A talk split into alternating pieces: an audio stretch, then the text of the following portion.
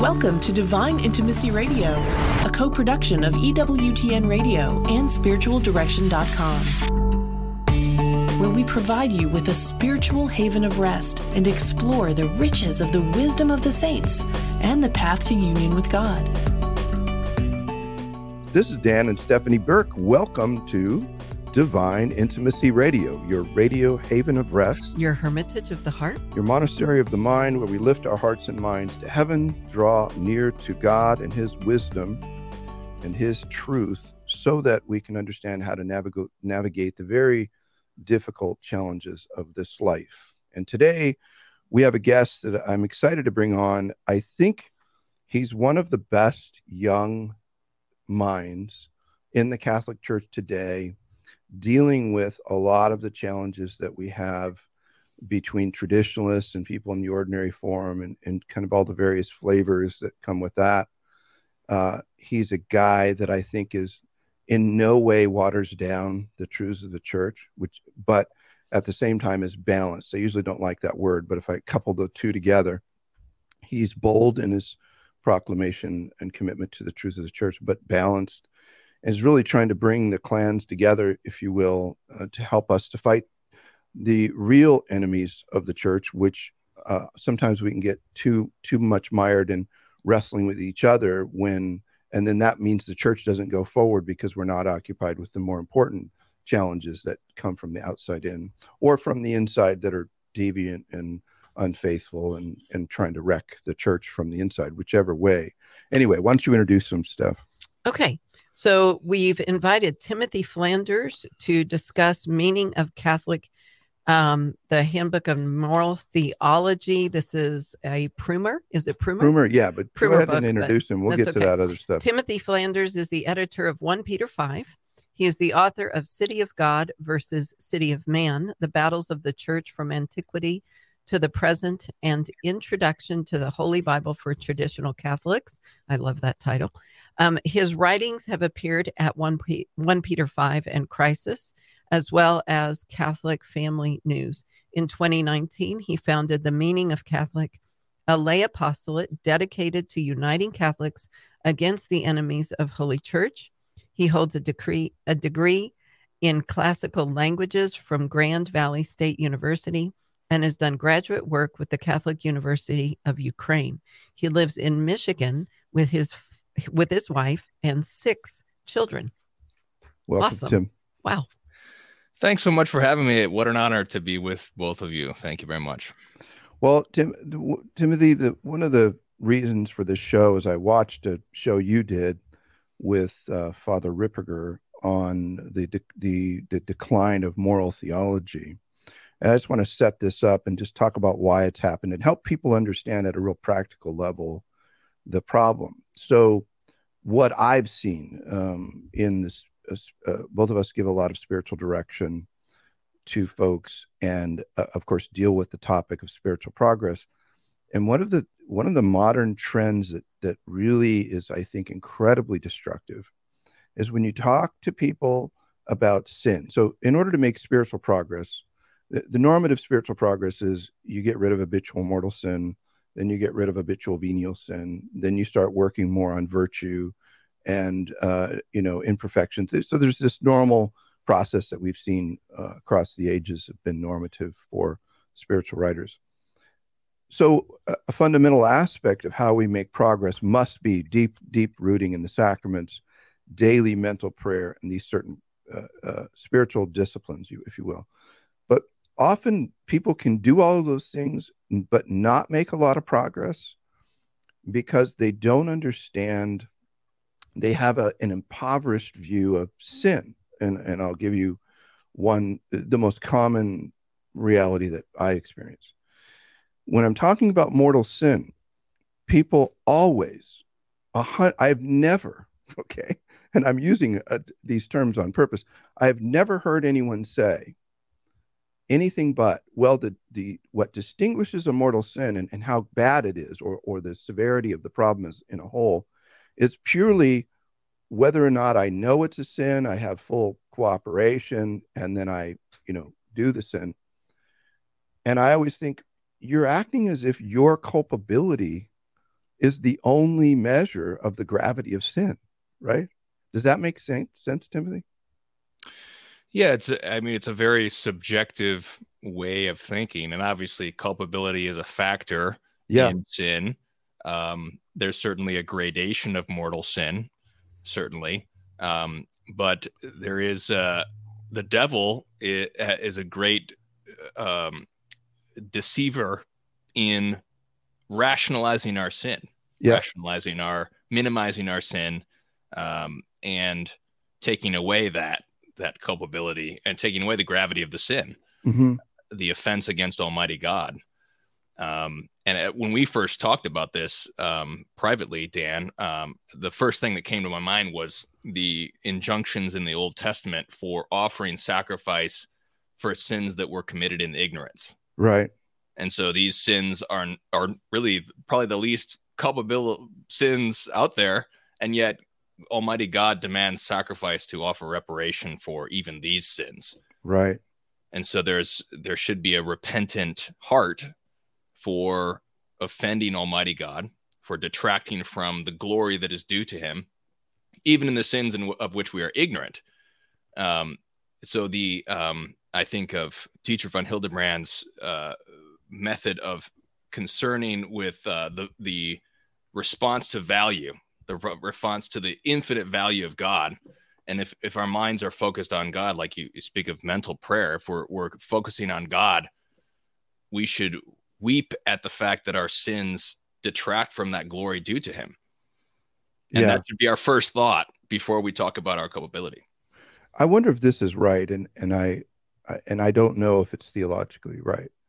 In my sense of sin, so there's a difference between culpability and therefore punishment. Let's say, um, but let's say I'm driving down the street in my Jeep. I don't have it anymore, but it didn't stop very fast because it had giant tires, and um, and um, I had a because I was driving a vehicle that it was designed to be a little less, not sufficiently safe for the road. And it didn't stop well enough. I'm driving through a neighborhood. A little kid runs out and I run over the kid. I didn't see him coming. I couldn't have stopped in this situation. Well, my culpability is is is re- is low, right? Because it worked according to highway safety standards and all of that. But the effect of the sin is devastating, right? It, it's it's killed a child, it's devastated a family, and it's an extreme example. But what I'm trying to get at is that our sins are not just the, the, the damage done is far beyond just what I'm responsible for or what I will be held accountable for. And I want to add another one and then get your response.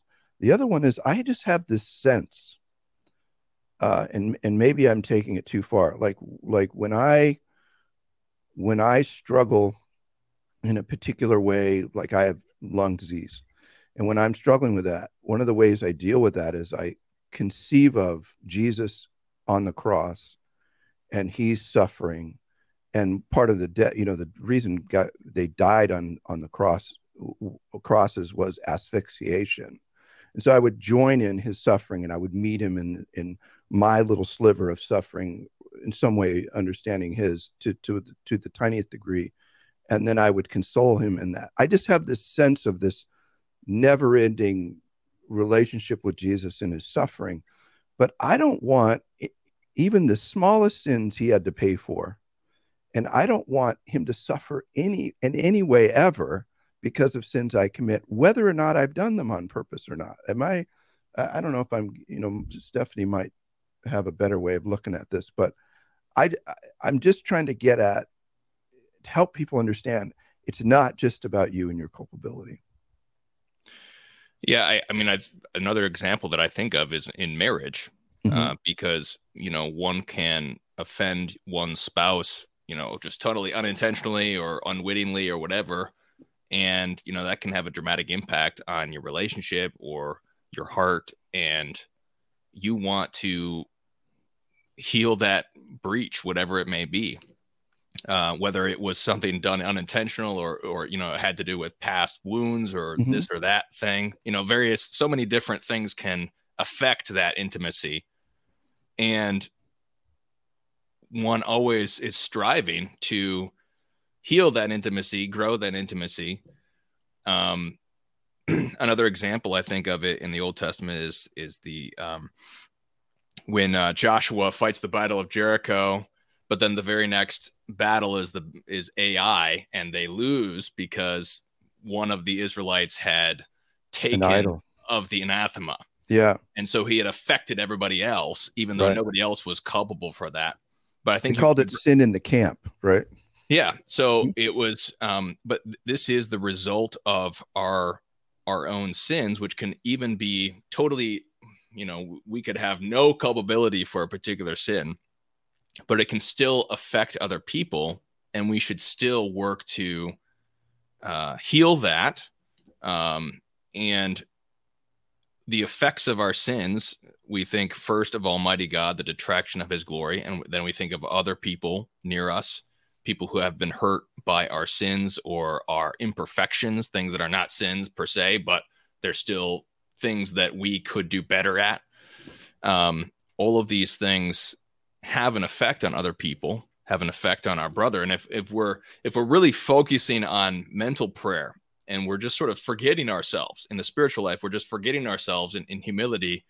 Uh, we're conforming ourselves to the truth so that we're our, um, as St. Augustine says, the fear of God is always before our eyes. And, and if we're before our brother, we're thinking about that he is in the image of God and we're, we're treating him with charity and respect. Um, it, it we should mourn over the fact that our sins detract from the great order that God has created. So we should we should have this penitent spirit when encountering that. Yeah, what what strikes me about this this whole dist- this whole discussion is is the necessity through mental prayer, through our encounter with the Lord, to move beyond the intellectual knowledge of sin and how it affects others and, and how it ultimately affects God to a movement of the heart where we grow in love with the Lord. Because if we're in love with Him, just as we might hopefully are in love with our spouse, the idea of hurting Him causes us pain. The idea of detracting from His glory is is painful to us and we don't want to go there. That's a perfection of love that I think we're all called to that is way beyond just the knowledge of sin and its effects. We're going to have to take a break. Yep. So when we get back, we'll pick up on this theme and uh, our discussion with Timothy Flanders. Oh, we'll be right back.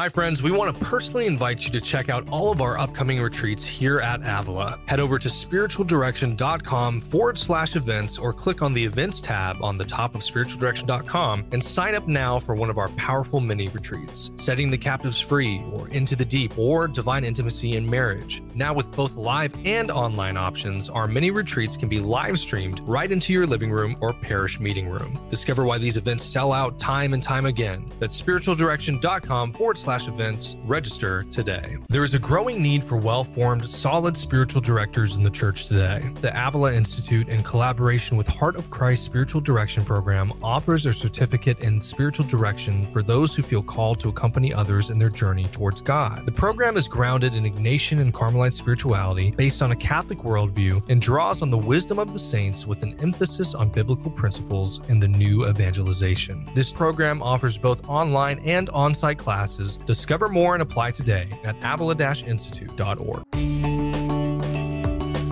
Welcome back to Divine Intimacy Radio. Uh, this is Dan and Stephanie Burke with our guest Timothy Flanders of the Meaning of Catholic. He's also the editor of 1 Peter 5. Timothy, I'm, you know, my analogies were pretty bad at the first half, so I apologize. But what I'm, it, it's hard to get at this, but Stephanie said something before the break that I think is I can really go at well because I've taught this before at the Avila Institute.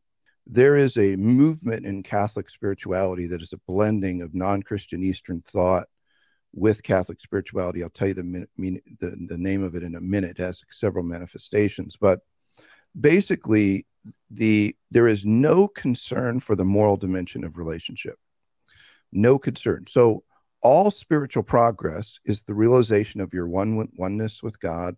All spiritual progress is the utilization of of these uh, mantras to empty your mind and all of that. But back to your analogy before the break, Tim. If if I if I was um, pursue, if I said, well, I love my wife and I'm pursuing my wife, but then in in my wife's view, I I go and I'm chasing the neighbor's wife around, and then I come back home and expect intimacy with her, I'm an absolute fool, right?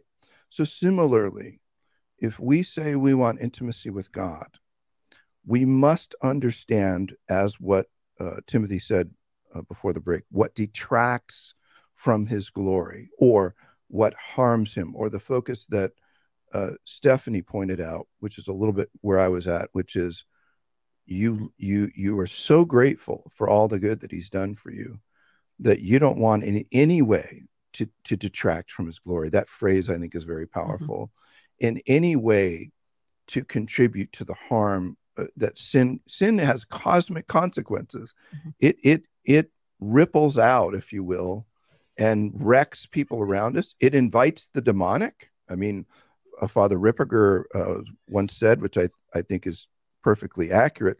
He said that one mortal sin uh, is sufficient for someone to be completely possessed because it's a full rejection of God and a complete rege- and a and a complete embrace of the of the of the devil's plan and essentially an invitation to the enemy. So as we're trying to grow spiritually, we must understand and have sound moral theology. And Timothy, that's a problem in our time because of how cloudy and murky these waters are. Maybe why is it that way? And then maybe let's turn a corner and look at a few resources for our for our listeners. Certainly. Uh, well, there's uh, yes a, a number of uh, factors, lots of different factors involved. Um, but the the factor that I think of is uh, what Joseph Ratzinger, uh, as Pope Emeritus Benedict, he rest in peace. Um, he wrote a piece shortly after the uh, most recent sex abuse revelations. He wrote mm-hmm. a piece about the breakdown of moral theology. Mm-hmm. And he said that it was after Vatican II that people wanted to create a moral theology system solely from the Bible mm-hmm. and reject the natural law tradition. Mm-hmm.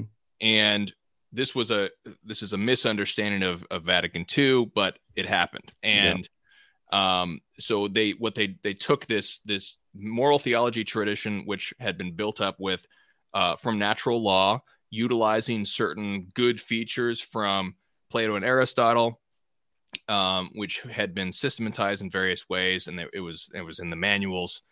And they said we're just going to throw that out and just create something out of the Bible only. Um, but if we if we only take the Bible and we reject the tradition, yeah. Uh, as we know, that's that's a Protestant mentality, and you can't get every single moral question answered by strictly using scriptural quotations. Yeah. Um, so this is one of the factors sort of within the theology, but obviously there's cultural, social factors, there's pressures upon the church um, that have caused this. Uh, but there is this growing false moral theology, which was it was before Vatican II. Also, Pius XII makes mention of this um, there there is this sort of consequentialism, this um, utilitarianism. Um, the ends justify the means, which mm-hmm. really comes from Marxism. Um, so that that kind of moral theology began to uh, seep into the church already. Um, so this sort of poisonous attitude, which is putting everything on your subjective culpability, so that you can sort of dismiss the reality of sin um, so those are some of the factors. Yeah. There's all sorts of different factors we can look at. So I want to recommend two books for our listeners if you want to if you if if you have a sense you may have been cheated out of a, a good or, or a more solid understanding of moral theology that's hindering your relationship with God. Uh, one is the the the seven deadly sins. Um, we use this as a text, even though it's not a, a, normally a, would be thought of as a textbook, a Thomistic guide vanquishing vice and sin for our course on breaking the chains that bind us, which is a help, which is an introduction to moral theology that we give to our students who want to become spiritual directors so that we can help uh, you know disabuse them of some of this problem. But the second text you introduced me to in that podcast with with uh, father ripperger tell us a, bit, a little bit about the handbook of moral theology.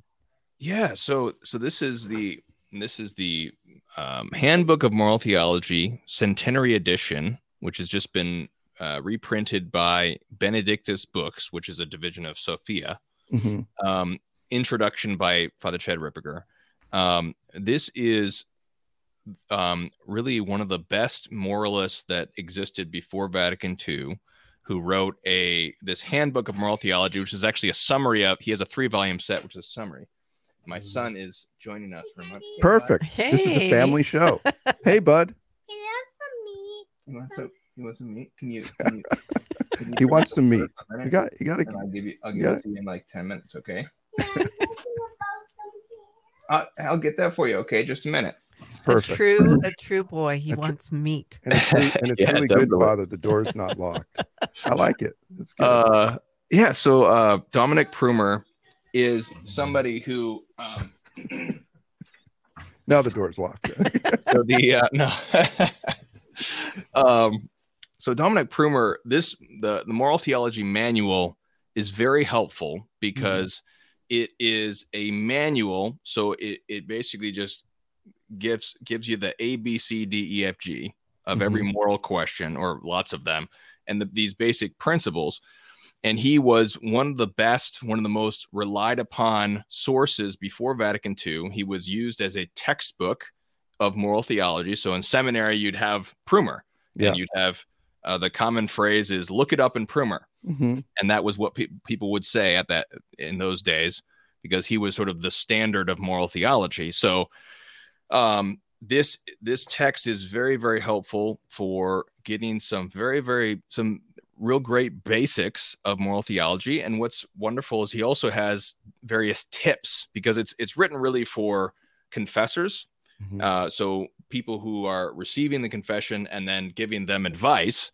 so, for example, the section on scrupulosity, it has here's what scrupulosity is, and here's some remedies. Here's what you need to do to overcome that. So, it actually has spiritual advice checkered through it. Um, so, it's really a, a, fantastic, fantastic volume. I'm really glad that uh, Benedictus put it out. Uh, it's really a great service to uh, the faithful. Wonderful. Well, well, before we wrap up the show, tell us a little bit about meaning of Catholic and what you're trying to uh, what you're trying to do there. Thanks. Uh, yeah, meaning of Catholic is a lay apostolate, meaning it's all lay people. Um, it's a collaborative effort of various Catholics from various different viewpoints and schools of thought.